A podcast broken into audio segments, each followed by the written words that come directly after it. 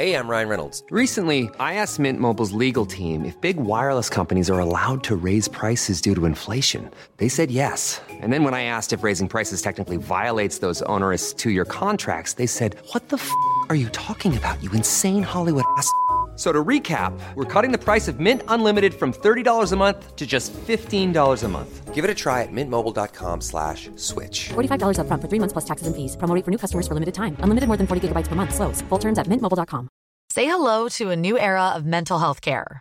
Cerebral is here to help you achieve your mental wellness goals with professional therapy and medication management support. 100% online.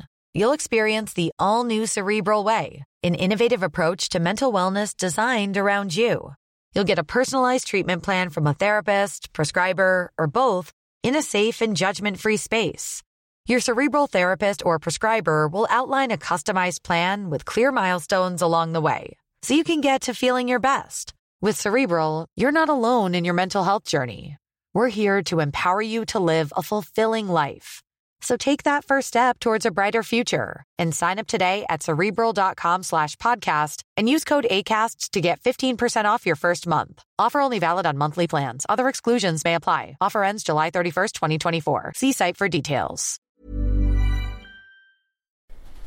As to London, we must console ourselves with the thought that if life outside is less poetic than it was in the days of old, inwardly its poetry is much deeper.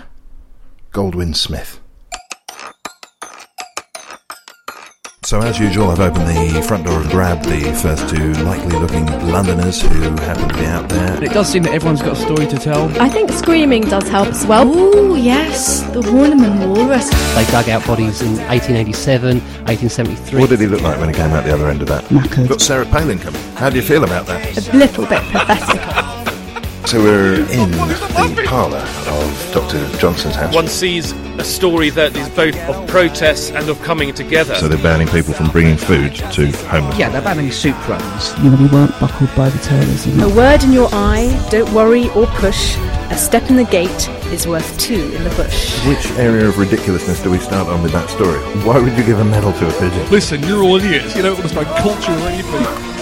No running, no throwing. This is pretty serious stuff. You engage with other people, you link across to other people. It's just huge. It's gigantic. How many times have you done this so far? That depends. What do you think of that approach? I think that's terrible. London life is a really rich experience, and there's a lot that's good about living here. Boris Johnson weighs as much as 40 school children. What a peculiar conversation.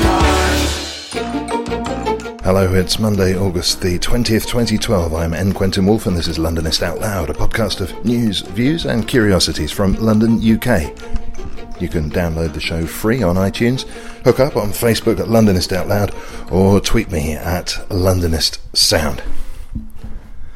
Hello. Well, it's good news and bad news this week. The good news is that we've got an exclusive.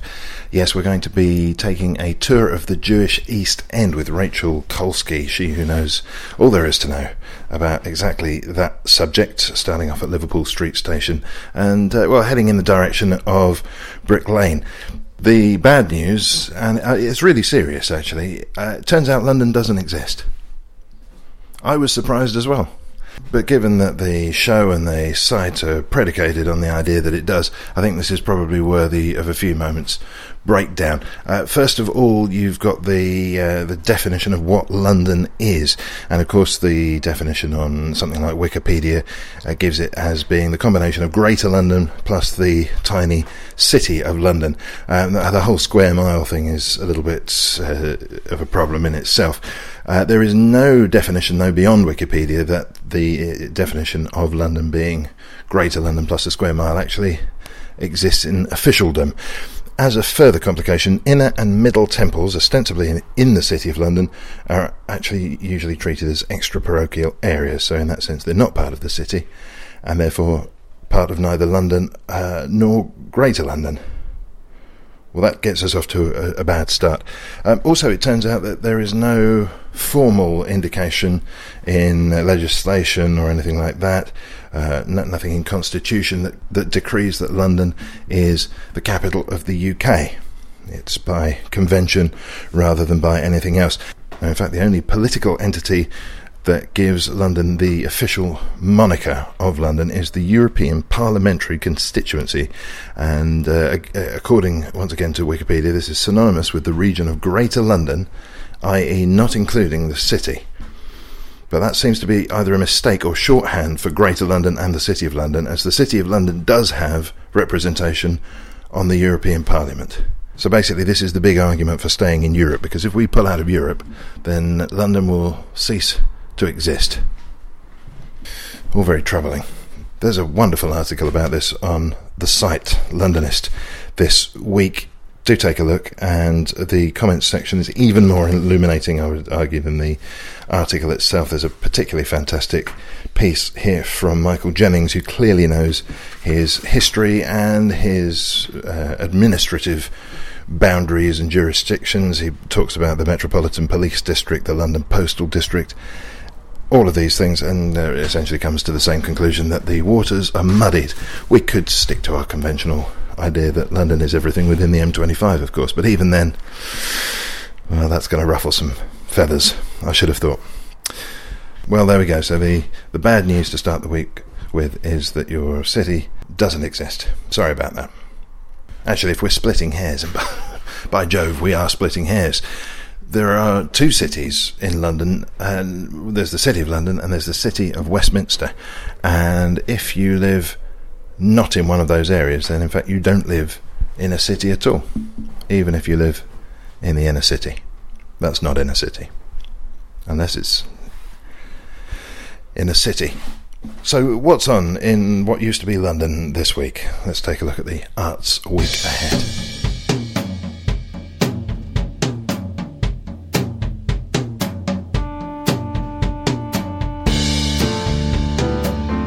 Well, our theatre highlight this week is a new musical called Soul Sister. John Miller and Pete Brooks' new show is inspired by the music, life and times of musicians Ike and Tina Turner. It's transferring to the West End Savoy Theatre for a limited run following a premiere at the Hackney Empire earlier this year. Starring Emmy Wakoma and Chris Tummings as the famously destructive couple, Soul Sister features the classic songs What's Love Got to Do With It, Private Dancer, River Deep, Mountain High, and of course, Simply the Best. Soul Sister opens on Thursday. It runs until the 29th of September. Tickets cost between £25 and £57.50, and you can visit atgtickets.com/Savoy for more information. A unique art exhibition opens at the Cork Street Gallery this week from Thursday the 23rd of August. You can visit the 5th annual Cork Street Open exhibition, which provides an opportunity for both emerging and established artists from around the world to gain exposure and sell their work while benefiting a charity. Cork Street Open features around 200 paintings, prints, photos and sculpture. The event supports Centrepoint, a charity for young homeless people, through a ticketed private view on the 22nd of August. Visit corkstreetopenexhibition.co.uk for more. Now, fans of international comedy are in luck this week as the priceless London Wonderground welcomes Australia's most wanted comedian. Heath Franklin's Chopper is headbutting his way back to London. From the Olympics to mangoes, Switzerland to anti-smoking ads, nothing's safe from a punch in the soft guts by the international ambassador of Hard. Yes, Heath Franklin's Chopper opens on Monday. It runs until Friday as part of the South Bank Centre's Festival of the World. Tickets for the hour-long show cost around £15, and the show is suitable for everyone over 15. Visit the South Bank Centre website for more. The Northala Fields in West London are hosting an interesting sounding performance on Friday this week. Constructed from the rubble from the original Wembley Stadium, the fields have been transformed into an environmental art and performance space during the Olympic and Paralympic Games. On Friday, the hills will be transformed by sound and fire into a ritual landscape, making the journey of the Paralympic flame. Part of the Mayor of London presents A Summer Like No Other. Wow, what a title. The performance starts around 8 p.m. on the 24th of August. It's free as well. Visit molpresents.com/secrets. And finally, they feared it would never happen, but it is happening, the Notting Hill Carnival. It's on this weekend. It's Europe's biggest street festival, and West London, of course, will be packed with steel bands, calypso music and amazing food stalls. The Carnival bands start around 9 a.m. on Sunday and Monday mornings. Look out for the steel band competition on the Saturday, or treat your kids to a view of the shorter route on the Sunday, the same day as prizes for the best costumes are awarded. It's all free. Well, not the food isn't, but the other stuff, the carnival floats, is free, and there's lots to see and do. Visit thenottinghillcarnival.com to find out more. And of course you can find out much more about all of those events and many more besides, as well as the news stories touched on today at Londonist.com.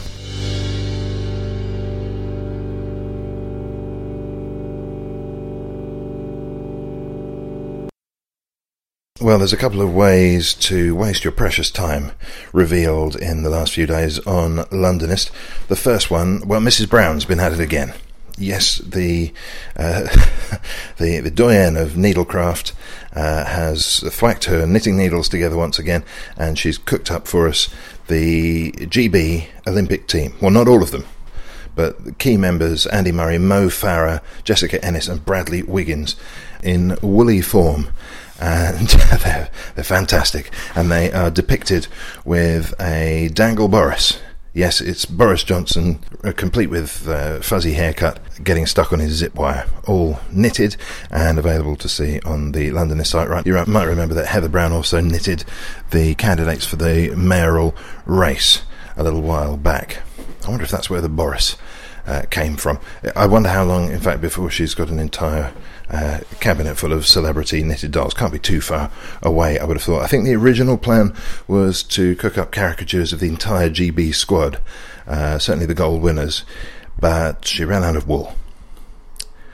These are quite impressive, though. Do take a look. The figurines are 6 to 7 centimetres tall, as can be seen from the cocktail stick javelin clutched by Jess Ennis. That's a good way to waste some time. Another way to waste some time is to look at the air traffic above London. This is a great app. I thought I wasn't going to get sucked into this, and I was wrong. And you simply click on the link. It's planefinder.net, and it shows exactly what's going on above the skies of the town formerly known as London, and you can see the sort of swirling patterns that the aircraft are obliged to take. If you're familiar with the bits of London over which the planes fly, you'll spot them as they make their descent into Heathrow, or indeed as they launch out. In the session I looked at yesterday, they were heading off towards the west. I think that's what happens anyway.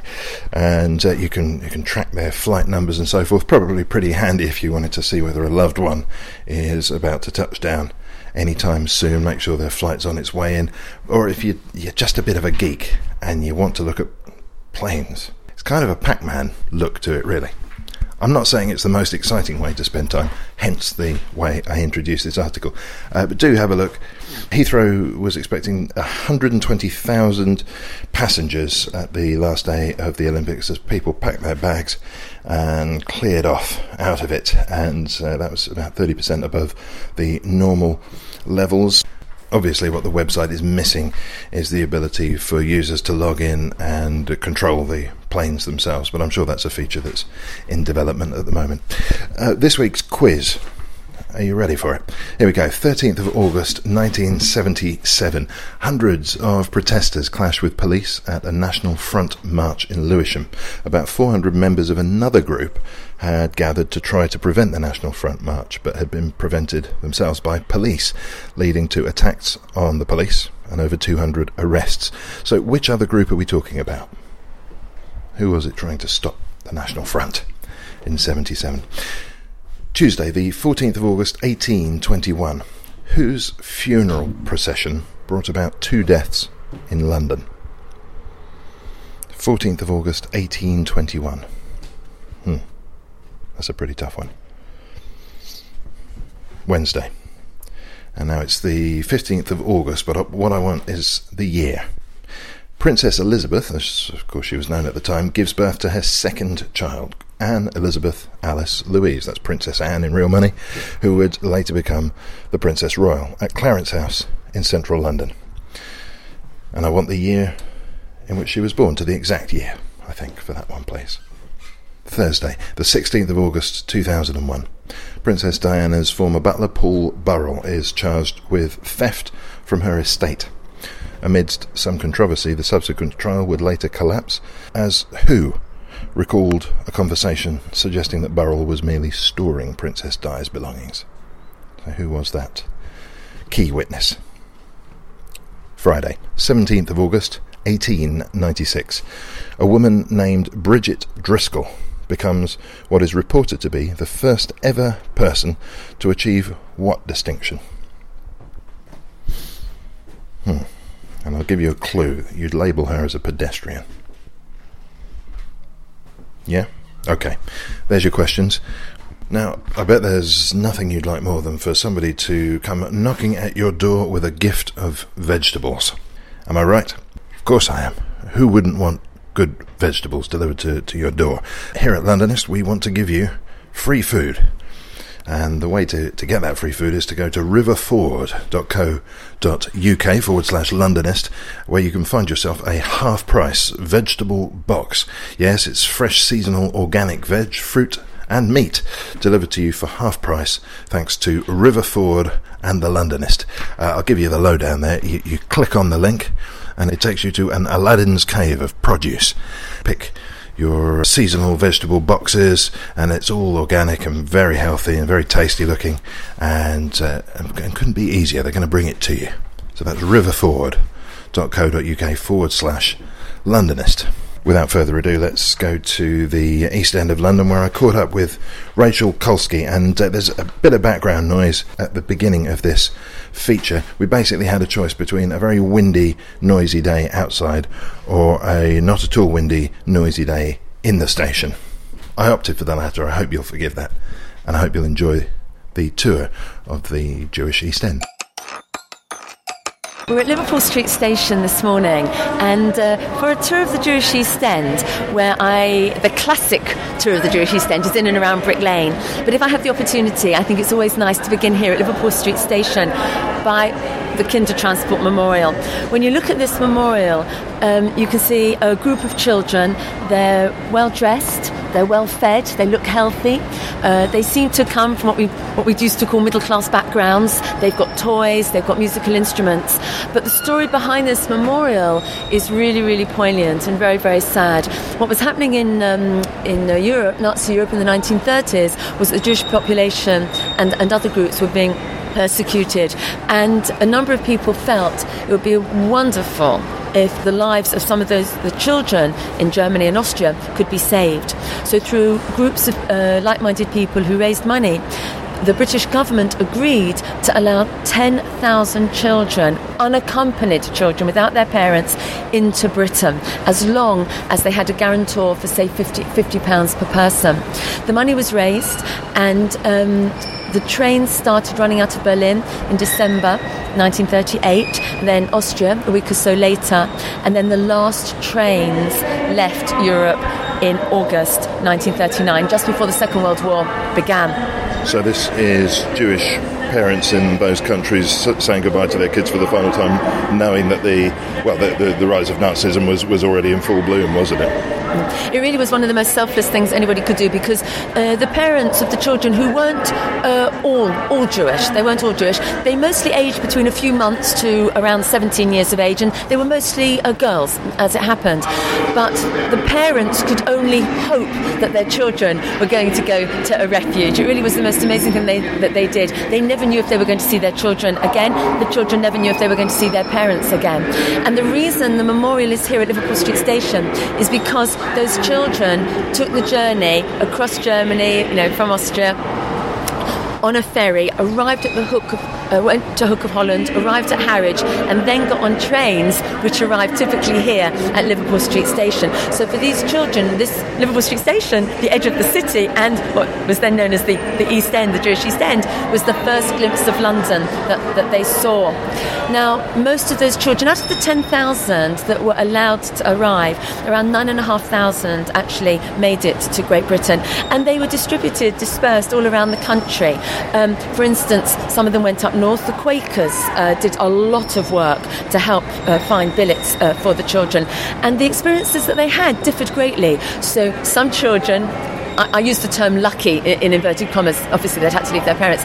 But we're lucky enough to be given a billet at Waterston Manor with the Rothschilds. But other children were sent to billets where they were used as little more than sort of unpaid, you know, assistants in the homes. Some of the children received letters from their parents, and some of the children were reunited with their parents at the end of the war, but many of them, in fact most of them, didn't. And as far as their Judaism went, if they were Jewish, some of them, you know, sort of lost their Judaism immediately if they went into homes, or they wanted to forget about it. And the story of the Kindertransport is actually one that's only come to the general public relatively recently. It wasn't until the late 1980s, when it was like the 50th anniversary of the Kindertransport, that a number of kinder thought the story should be told. One lady in particular, she's called Bertha Leviton, she did a lot of work to get a big reunion of the kinder, and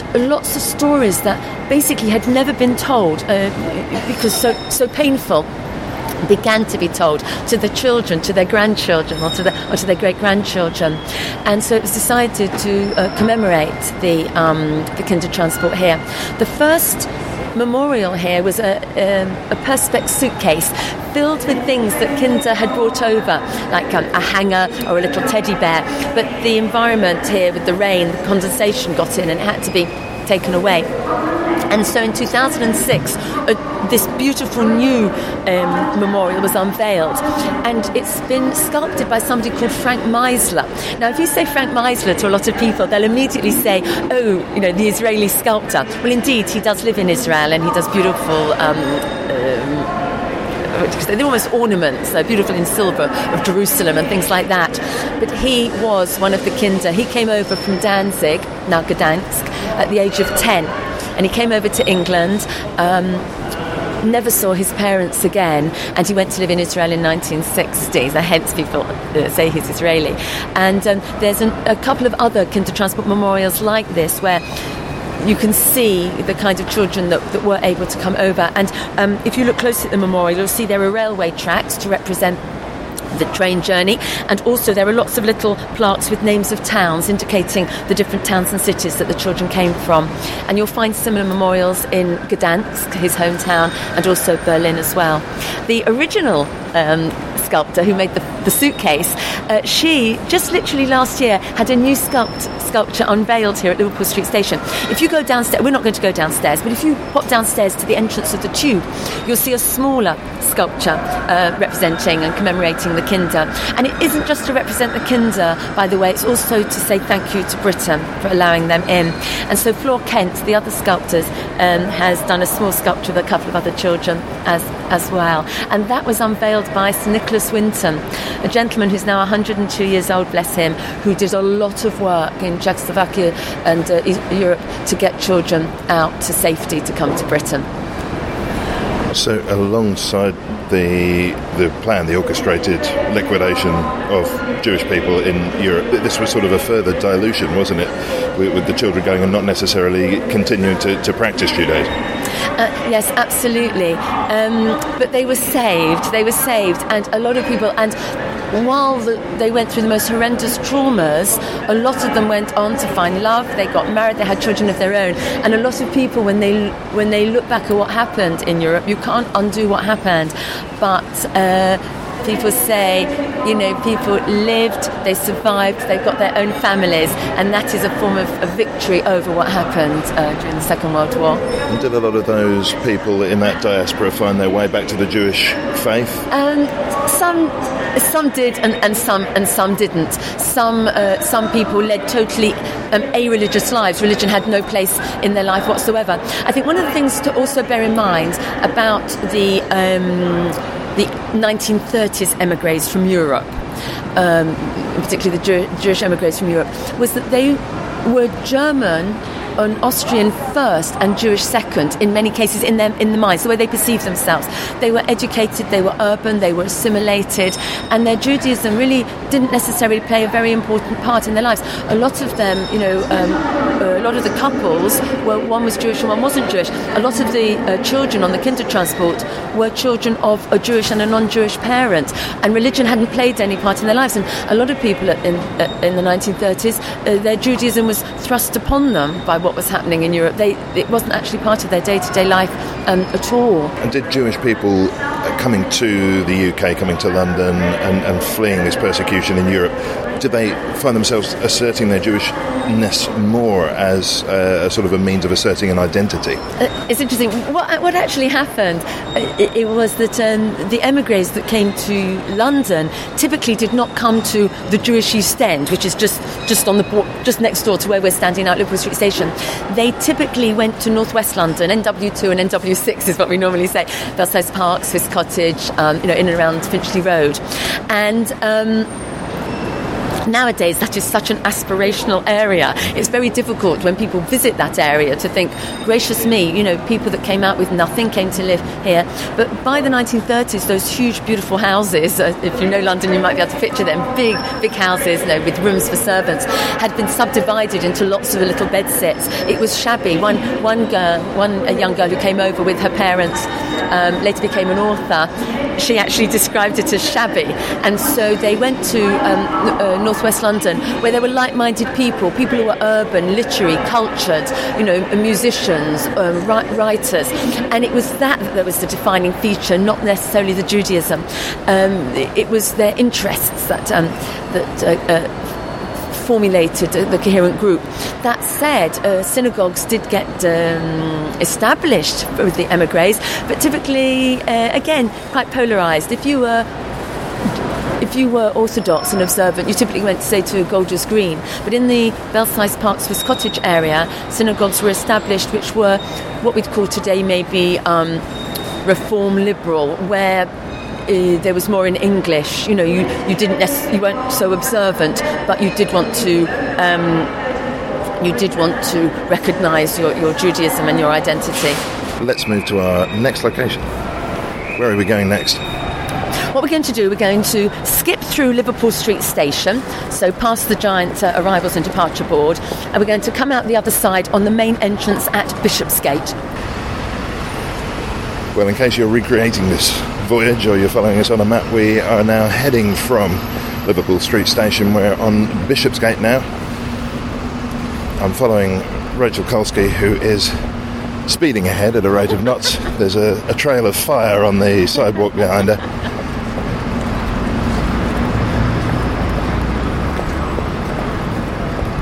I was very interested to discover that a lot of your customers are repeat customers. I sort of imagined it would be people turning up and doing the one-offs, but you don't really do tourists. Yeah, I'm very, very lucky. So many of my clients are very loyal to me, and they book me and rebook me, and we're constantly discovering new areas of London together. So it's really, really lovely. And sometimes people actually come on some of my tours and they say, oh, Rachel, it's just like a party, because everybody recognises other people from other tours. They say, hi, how are you? Where have you been recently? Which other tours have you been on? And it's really lovely and smiley and happy. So this is surely the perfect moment to mention your website so that people can see what other tours are available, often sold out very quickly, I've got to say. Thank you, absolutely. It's www.golondontours.com.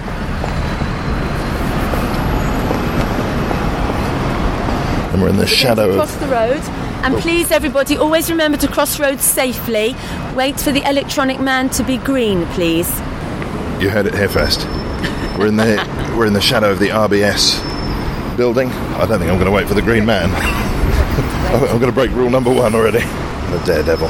Well, I can give you the exclusive news that Rachel Kolsky also did not wait for the green man there, so... Oh, snitch! Don't listen to a word she says. past an entire stand of unused Boris bikes. What's going on there? It's quite funny about the Boris bikes because they position the Boris bikes where there's typically very wide pavements. But when you're a guide and you've got a group of people, you typically like to use those wide pavements. And I'm finding that in certain places in London where I used to stand with my group quite easily, there's now a row of Boris bikes in my space. Oh, look. There's, is it Mandeville or Wenlock?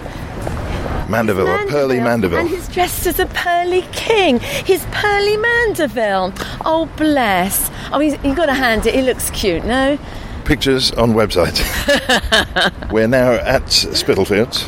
You've now reached what people typically call today Spitalfields or Spitalfields Market. And if you look around you, what you can see are a large number of tall glass and steel buildings. That's a little bit of what we call the city encroaching upon the old East End. But if you look around you, as well as seeing the big new office blocks, you will also see some of the earlier buildings as well, some of the buildings which are shops at ground level and offices above, which gives you an idea of what this area used to look like. You do have to use your imagination a little bit when you walk around the area of Spitalfields and Brick Lane if you want to sort of discover what we used to call the old Jewish East End. And that's because so much of it has been eradicated over the years with demolition. But what's wonderful about the area is that if you actually take an opportunity to walk around, stop at a few places, really look at what you can see, there's still lots of the memories of the Jewish East End here today as well. We're now really on the edge of what people typically call the old Jewish East End. The Jewish East End as an area was quite shorter lived than most people think, really, mainly from the late 19th century to the interwar years between the First and Second World War. And as we walk around, you're going to have to use your imagination a little bit. There are lots of memories here to remind us of that Jewish community. But one should also remember that this area has always been a haven for other immigrant groups as well, and the memories of those are also really sort of entwined within the buildings and streets here. Most notably, the French Huguenots who came over here in the late 17th century, and then of course after the Second World War when the Bengali community started to develop. And today, of course, for the younger generation, sadly of which I'm no longer a member, but for the younger generation, if they come to the Spitalfields area, it really is a shopping, eating extravaganza, and very much a curry capital of London, as some people like to call it. But we're going to concentrate on the Jewish experiences here.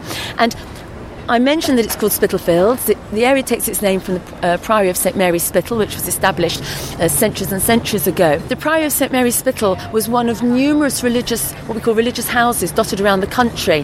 That would be a priory, an abbey, a monastery, a nunnery, and there was typically nuns or monks living there, and they. As a person with a very deep voice, I'm hired all the time for advertising campaigns. But a deep voice doesn't sell B2B, and advertising on the wrong platform doesn't sell B2B either. That's why if you're a B2B marketer, you should use LinkedIn ads. LinkedIn has the targeting capabilities to help you reach the world's largest professional audience. That's right, over 70 million decision makers all in one place. All the big wigs, then medium wigs, also small wigs who are on the path to becoming big wigs. Okay, that's enough about wigs. LinkedIn ads allows you to focus on getting your B2B message to the right people. So, does that mean you should use ads on LinkedIn instead of hiring me, the man with the deepest voice in the world? Yes. Yes, it does. Get started today and see why LinkedIn is the place to be to be. We'll even give you a $100 credit on your next campaign. Go to linkedin.com/results to claim your credit. That's linkedin.com/results. Terms and conditions apply. Tired of ads barging into your favorite news podcasts? Good news. Ad-free listening is available on Amazon Music for all the music plus top podcasts included with your Prime membership. Stay up to date on everything newsworthy by downloading the Amazon Music app for free or go to amazon.com/news-ad-free. That's amazon.com/news-ad-free to catch up on the latest episodes without the ads. As a person with a very deep voice, I'm hired all the time for advertising campaigns. But a deep voice doesn't sell B2B, and advertising on the wrong platform doesn't sell B2B either. That's why if you're a B2B marketer, you should use LinkedIn ads. LinkedIn has the targeting capabilities to help you reach the world's largest professional audience.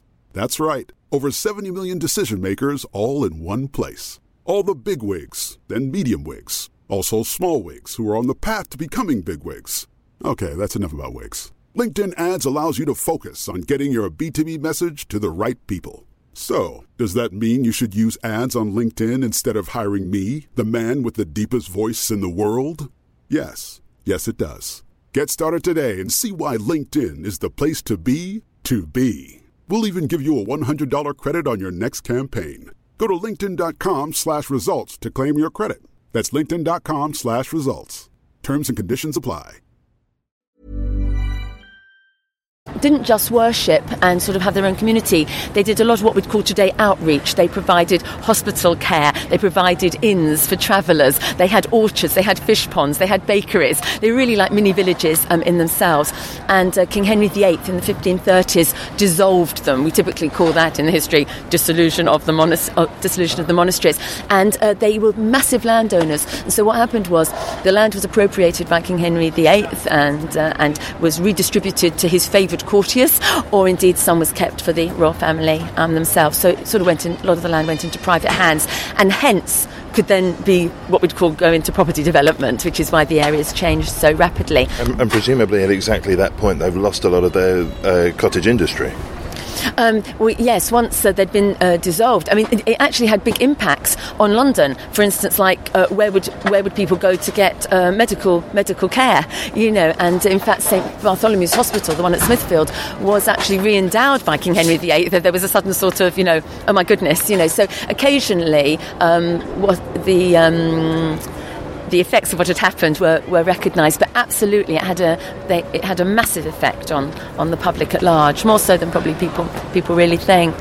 But what grew up in this area of Spitalfields was a fruit and vegetable market from the 1680s onwards. There was a massive fruit and vegetable market here from the 1680s to 1991, when it didn't close down, but it relocated to Temple Mills. And one of the glorious things about London is how large it is, and how everything dovetails. And when it moved in 1991 to Temple Mills, nobody really knew where Temple Mills was. It could have been anywhere. However, now everybody knows, because anybody that went to the Olympic Park on the northern side would have seen the signs to the new Spitalfields Market. So it's had now everybody goes, oh, you know, so that's where it went. Anyway, for our purposes today, you can see a brand new development of shops and offices. The old Spitalfields Market buildings from the 1880s still remain. We're going to walk past those. And for the Jewish community who came over in their tens of thousands from Russia, from Poland in the late 19th century, so many of them made their home here. I would say, just to give you a couple of statistics, just to put what you're going to hear in some form of context, the Jewish East End was around 2 square miles. At its height, it probably had around 125,000 Jewish people living here, and there were probably around 65 synagogues. So that gives you an idea of the density. And to give you the boundaries, these are my boundaries. Other people might want to contest them, but these are my boundaries. Western side would be the boundary with the City of London, near where we are at the moment. The eastern side would probably be Burdett Road and in Mile End Tube, southern side Cable Street, and then north Bethnal Green Road. Now, of course, Jewish people lived, you know, north, south, east and west of those boundaries, but that's where the concentration was. And when one pictures the Jewish community of that time, one typically pictures poverty, hard work, and in truth, that's what it was, poverty and hard work. And people typically think of what we call the schmutter trade, the rag trade, the clothing, tailoring trade, particularly the sweated tailoring trade. But I should also say that a lot of Jewish people went into the furniture trade, although typically that was at the northern end of the East End, and towards what we know today as Shoreditch. But a lot of them were in the fruit and vegetable trade as well. So many Jewish families had their livelihood from when the fruit and vegetable market was here. Was the rise of particularly that density of Jewish population a sudden thing, or did it gradually grow up? The Jewish community, to give a little brief historical perspective, I suppose, together with the statistics. There was a medieval Jewish community in London. The Jewish community in Great Britain was expelled by King Edward I in 1290. And when the Jewish community was allowed back into England, we call it the resettlement, in 1656, by Oliver Cromwell, they settled not in the middle of the City of London where the medieval Jewish community was, but on the edge of the city at what we now call Aldgate. And gradually, you know, the Jewish community grew, what I call by natural growth. You know, people meet, they get married, they have children. A considerable number of Jewish people came over from Germany in the 1700s. They were economic migrants as much as anything else. But so by the middle of the 19th century, there were probably around 40,000 Jewish people in London. And then in the early 1880s, after the assassination of Tsar Alexander II in Russia, that's what began the unprecedented mass emigration from Eastern Europe and immigration into Britain. Is this the pogroms that have been? Yes, because nobody really knew who was behind the plot to assassinate the Tsar, but it was considered to be a Jewish plot. And that's when that unprecedented amount of persecution, the pogroms, ability to travel, to earn your living from your profession, it was all curtailed, and that's when so many Jewish people left the shores. It has to be said, a lot of them wanted to go to America and they ended up here, but a lot of them planned to go to America, but you know, in the end stayed. So there was a rapid growth. There was a rapid growth from the 1880s onwards when tens of thousands came in until the early 20th century when various acts of parliament were passed to try and prevent mass immigration. Yes, this must have ruffled some feathers, this level of arrival of one particular group. Yes, and interestingly enough, the feathers were ruffled within the Jewish community as well, because by that time, by the 1880s, the earlier Jewish settlers who had established themselves, worked hard for, you know, to remove the civic disabilities from the Jewish community. Some of them were very wealthy. They had friends in high places. There'd been a Jewish Lord Mayor, Jewish MPs. The first Jewish Lord was about to come. They tried to emulate English aristocracy in quite a lot. They liked wearing top hats, you know, frock coats to synagogues. You know, Jewish Prime Minister. And by that you mean Benjamin Disraeli. He was Jewish born, but he, at the age of 12, he'd been converted to Christianity. So he was Jewish born, but would never have been able to enter Parliament and have the successful parliamentary career that he had if he'd remained Jewish. Yeah, so very interesting. A lot of the members of the Jewish community actually were saying, send them back.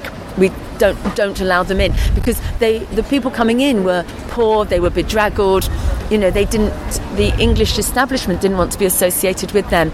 So yes, you would, it's all on record, you know, people saying no, send them back to Russia, send them on to America. But there were also highly principled people who, one of my favourites is David Frederick Macarthur, who basically said, who are we to close our doors to those who are being persecuted for following the same religion as ourselves? And so when you had highly principled people like that, and they worked really hard to give refuge to the Jewish immigrants coming in.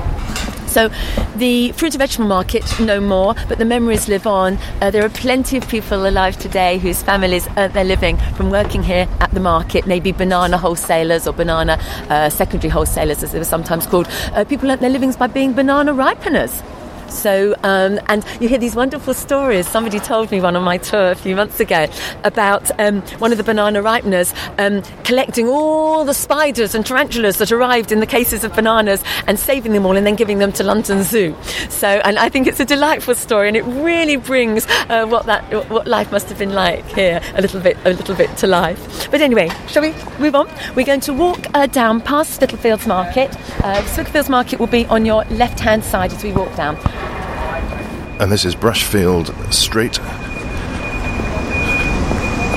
In front of us, tall white church, which I was convinced that was the White Chapel for far too long. Which church is that? Yeah. This church is Christ Church Spitalfields, and what's amazing about it is that it really dominates the skyline. It really does dominate the skyline, and the church was built in the 1720s, designed by Nicholas Hawksmoor, a very eminent... Oh, that's a Hawksmoor. Yes, it's a Hawksmoor church, and of course for many years you could say it's the most unloved church in London, because when the French Huguenots were here, they wanted to build their own chapels. When the Jewish community was here, they had their synagogues. The Muslim community, wanted mosques. And in fact, after the Second World War, when it had been quite badly damaged, There were thoughts of really, deconsecrating it and demolishing it, but a group of people banded together and formed the Friends of Christchurch, and it's since obviously been saved. It's been beautifully renovated and has benefited from the regeneration of this area, because now this area is much more residential than it had been for many, many years. And if you come on a Saturday, you might be lucky enough to see a wedding. It's also one of the venues for Spitalfields Music Festival. One of the byproducts of the campaign to save the church is Spitalfields Music Festival, which happens twice a year here in June and in December. And it's a beautiful music festival, first and foremost. And they use not just Christchurch, but other venues around the area, like the Church of St Leonard's, Shoreditch, for instance. It gives people an opportunity to hear music, not necessarily just classical music, a lot of contemporary music, and it's not just religious music, but to hear it in venues that they might not otherwise have ever had a chance to visit.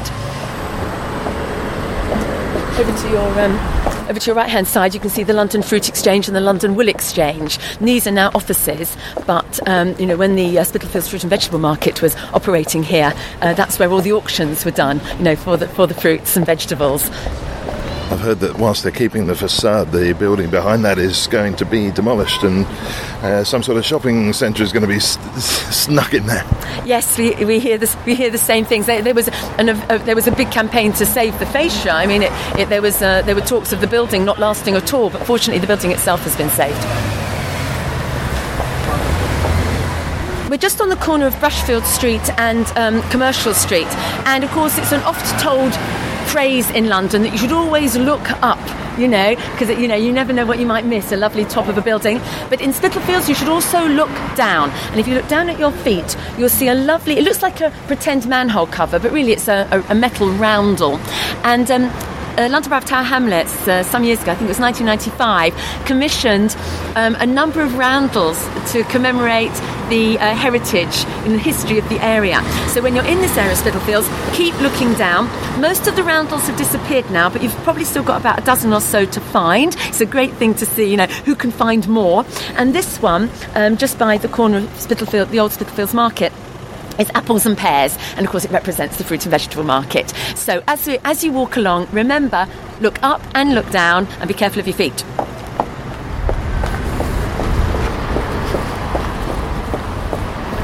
We're turning left. We're going down Commercial Street, and now we're at the traffic lights. There's no green man. What is Rachel Kolsky going to do? Yet again, straight across, with a flagrant disregard for her own personal safety.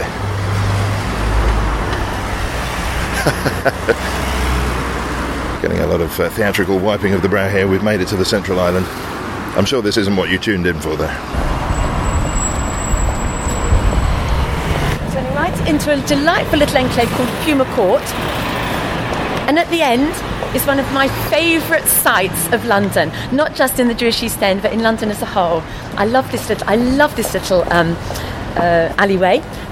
I'll keep looking down because I might see a roundel with little boys and girls playing, or little tops. What is it? A spinning top, and it represents the fact that this was a safe place for children to play many, many years ago. It's still safe today. There it is, spinning tops.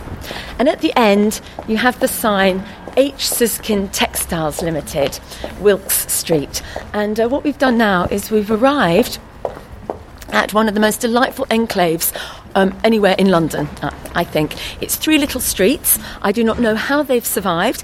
It's Princelet Street, Fournier Street, and they're linked by Wilts Street. And when you think that London, particularly East London, was affected by the Zeppelins of the First World War, the Blitz of the Second World War, what we called slum clearance post-Second World War, and obviously 1980s redevelopment, it's a miracle that these little streets have survived. Just stand here and take a look around you. You can see the houses are all fairly similar. They were typically built in the early 18th century. Most of them have been beautifully renovated since. And the sign of H. Siskin is a reminder that this was the centre for a time of the Jewish East End, and very much the centre of the tailoring trade as well. There would have been a time when, many, many buildings here, which were being used as tailoring workshops, would have had signs like that outside, sort of extolling the name of the business, the phone number, what they did. And there would have been hanging signs as well. And in fact, coming out of the building of H. Susskind, above the door, where you can see a nice portrait of Charles Dickens at the moment, that's street art, by the way. And whenever one mentions street art, you never know if it's going to be there the next day, let alone, the next month or year. But currently, as I speak, there's Charles Dickens is on that door, and there's a very evil looking spike coming out of the ivy, and that's where the hanging sign of H. Susskind used to be. I've been taking photographs of it over the years because it got more and more bedraggled, and one day about a year or so ago I came along and it had gone. Anyway, there was an exhibition in the building of Russian prison tattoos, and I called them up and said, what have you done with the hanging sign? Anyway, it's in safe storage, and they're trying to raise funds to renovate it, so it'll be come back as a little bit of heritage of the Jewish East End. And also, as well as signs extolling the names of the businesses here, there would have been plates next door to all the front doors. Today, the front doors are beautifully renovated, new fan lights above the door, beautiful brass doorknobs. But, not so long ago, probably up to the late 1960s, you would have had signs, saying trouser hands wanted, buttonhole makers wanted, no vacancies, and all of those have disappeared. H. Susskind, I should say, was a real company. Anyway, what we're going to do, turn left and then right into a street called Princelet Street. Okay.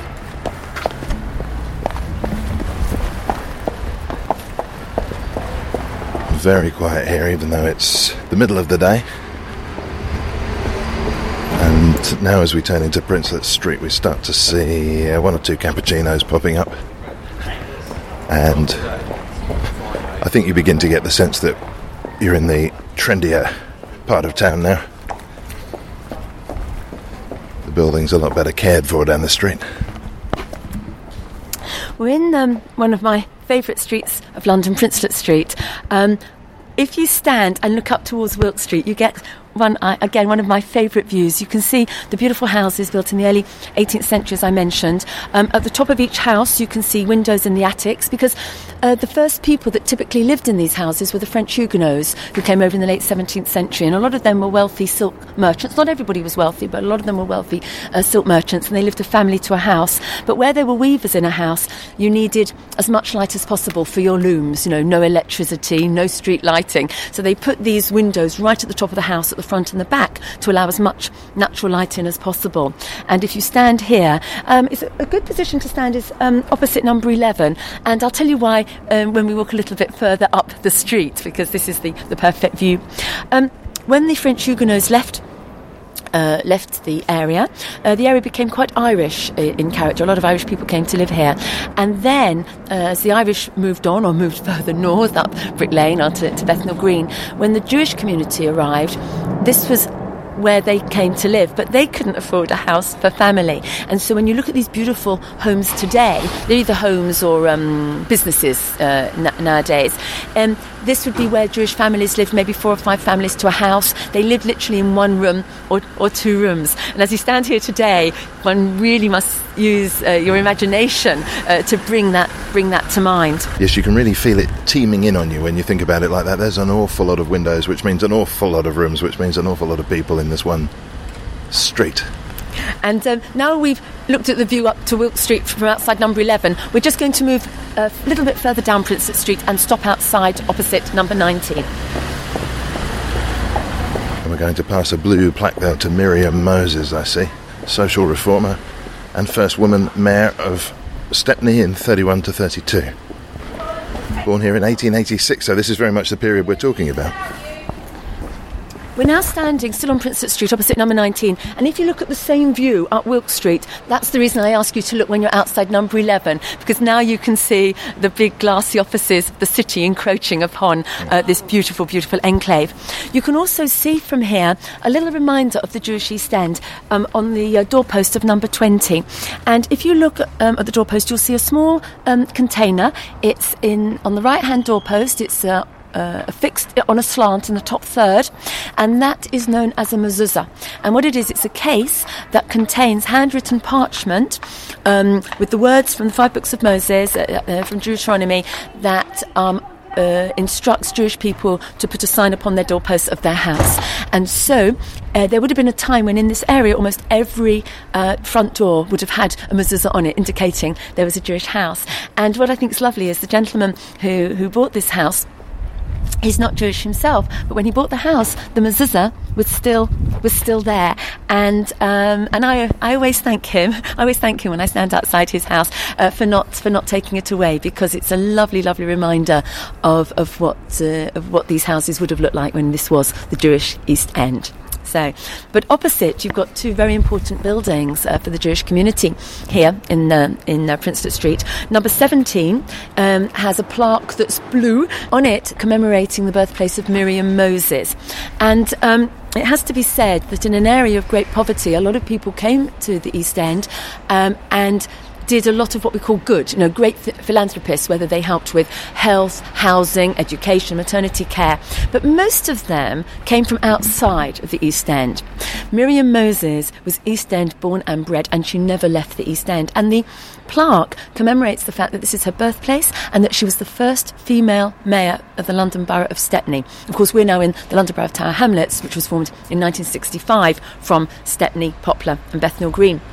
However, if you meet anybody in the Jewish world, particularly those that knew Miriam Moses, they do not say to you, "Oh, Miriam Moses, what an amazing lady. She was the first female mayor of the London Borough of Stepney." They don't say that, because her politics and that element wasn't really what was important to them.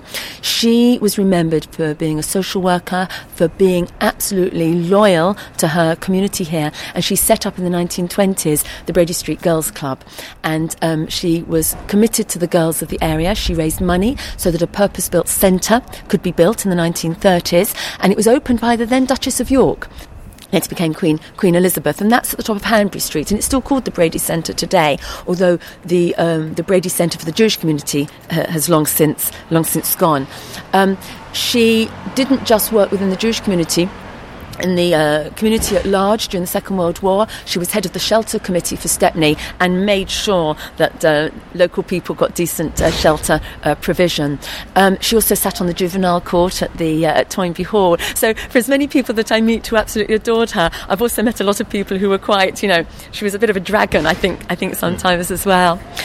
The house was bought in the 1980s by the Spitalfields Historic Housing Trust, who bought up a lot of properties here to ensure they were sold on to people who would love and respect the buildings, because after the Jewish businesses went in the late 60s, probably by 1970, all the Jewish businesses had gone here. So what caused that? What happened was that in the interwar years, 1920s, 1930s, there was a big exodus of the Jewish community from the Jewish East End. Basically, the tube lines took you to the suburbs. There was a lot of affordable housing along those tube lines, so I'm talking the Northern Line to beyond Golders Green to Hendon, etc., and then the Central Line into Ilford, Gants Hill, Newbury Park.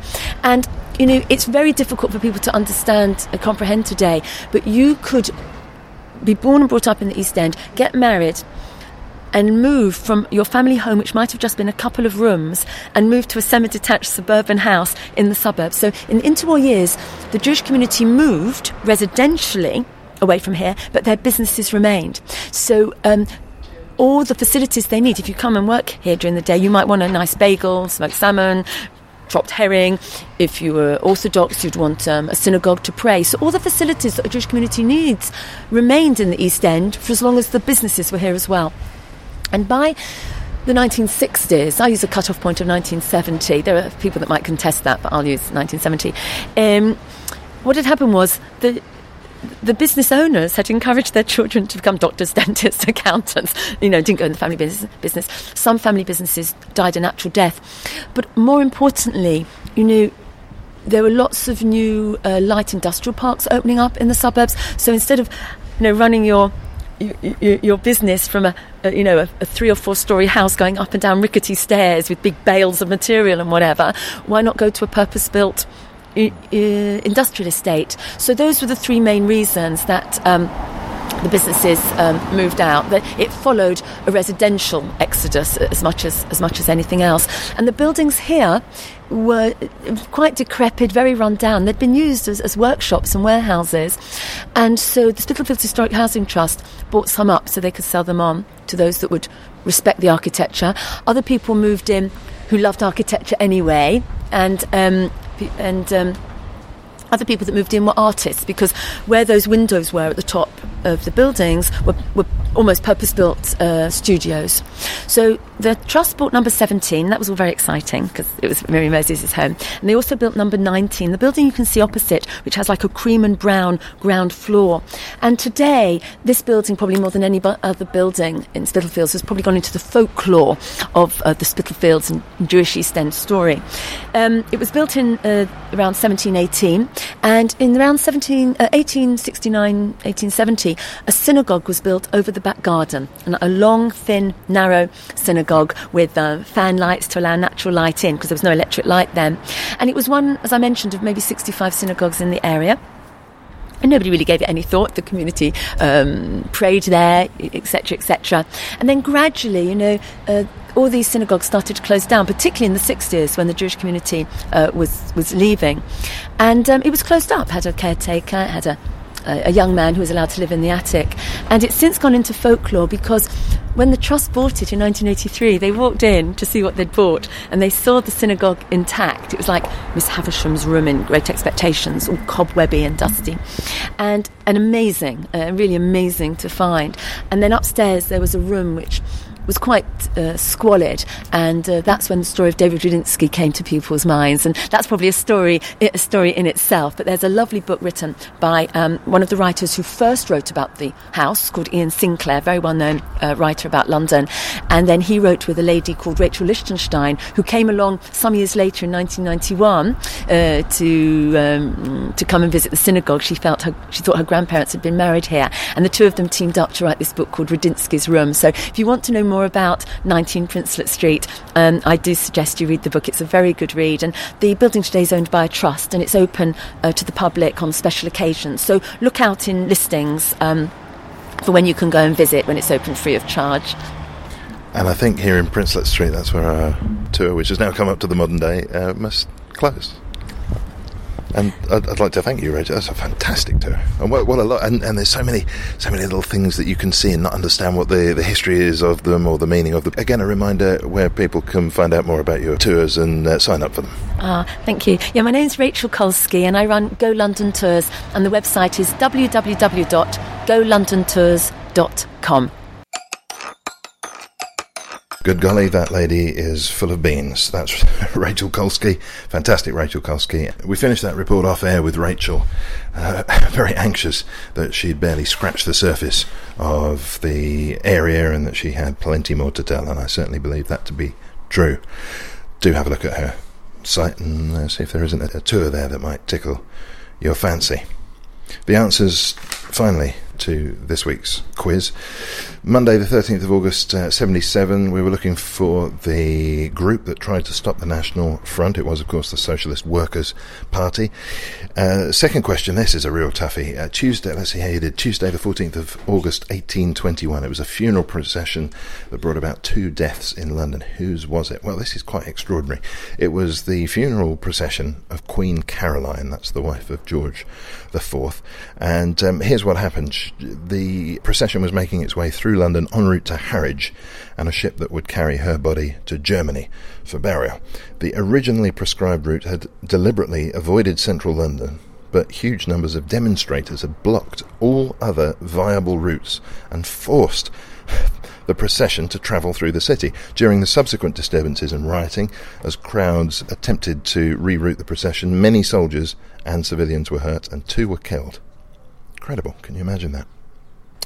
Wednesday, we wanted the year that Princess Anne was born. It was 1950. Thursday, the 16th of August 2001, we were after the star witness here who turned the case against Paul Burrell around. It was only the Queen. Yes, H.M. the Queen. Friday, finally, the 17th of August 1896, a woman called Bridget Driscoll became the first reported person to be killed by a motor car. and it happened in Crystal Palace, southeast London. Witnesses later described the car as travelling at a reckless pace when it hit Mrs. Driscoll. If you fancy a bonus question, what speed do you think the car was doing? It was doing a reckless 4 miles per hour. Outrageous. You see, speed kills. Stay safe.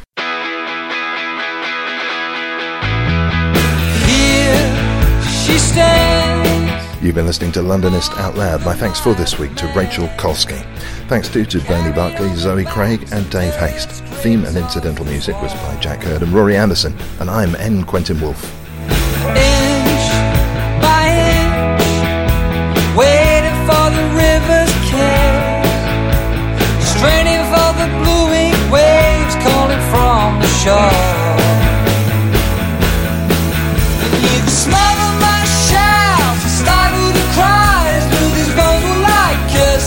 Singing in the sunlight, break the heart of anyone. Pray and please for this palace of the open sea. Faith turns sour, bitter with the rolling years. And you can smother my shouts, smother the cries, but these bones will lie. Singing in the sunlight, break the heart of anyone.